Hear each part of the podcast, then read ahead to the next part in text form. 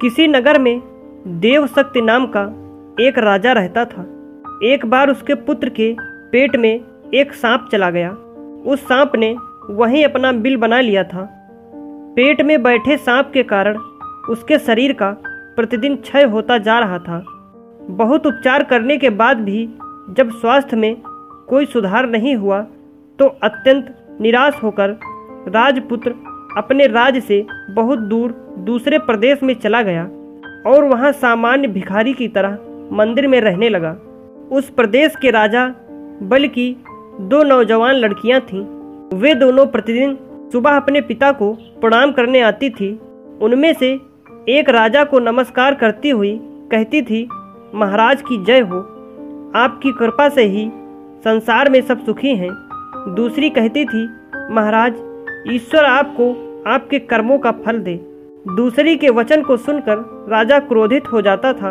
एक दिन इसी क्रोधवश में उसने मंत्री को बुलाकर आज्ञा दी, मंत्री जी, इस कट बोलने वाली लड़की को किसी गरीब परदेसी के हाथों में दे दो, जिससे यह अपने कर्मों का फल स्वयं चखे।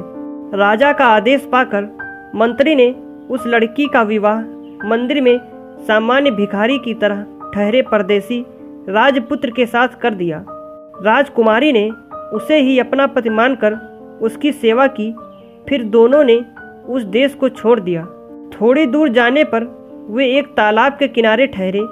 वहाँ राजपुत्र को छोड़कर उसकी पत्नी पास के गाँव से घी, तेल, अन्न आदि सौदा लेने गई। सौदा लेकर वह वापस आ रही थी। तब उसने देखा कि उसका पति तालाब से कुछ दूरी पर एक सांप के बिल के पास सो रहा है। उसके मुख से एक फनियल सांप बाहर निकलकर हवा खा रहा था। एक दूसरा सांप भी अपने बिल से निकलकर फन फैलाए, वहीं बैठा था। दोनों में बातचीत हो रही थी। बिल वाला सांप पेट वाले सांप से कह रहा था, दुष्ट, तू इतने सर्वांग सुंदर राजकुमार का जीवन क्यों नष्ट कर रहा है?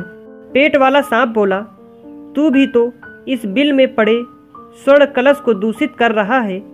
बिल वाला सांप बोला तो तू क्या समझता है कि तुझे पेट से निकलने की दवा किसी को भी मालूम नहीं? कोई भी व्यक्ति राजकुमार को उबाली हुई राई की कांजी पिलाकर तुझे मार सकता है? पेट वाला सांप बोला, तुझे भी तो तेरे बिल में गरम तेल डालकर कोई भी मार सकता है। इस तरह दोनों ने एक दूसरे का भेद खोल दिया। राजकन्या ने दोनों की बातें सुन ली थी। उसने उनकी बताई विधियों से ही दोनों का नाश कर दिया। उसका पद भी निरोगी हो गया और बिल में से स्वर्ण भरा कलश पाकर उनकी गरीबी भी दूर हो गई। तब दोनों अपने देश को चल दिए। राजपुत्र के माता पिता ने उनका स्वागत किया। उसके दिन आनंद पूर्वक बीतने लगे। पूर्व संचित कर्मों का फल पाकर वह सुखी हो गई। अगर आपको हमारी कहानी अच्छी लगी तो लाइक और शेयर ज़रूर करें और ऐसी ही कहानियाँ सुनने के लिए हमारे चैनल को सब्सक्राइब करना बिल्कुल ना भूलें।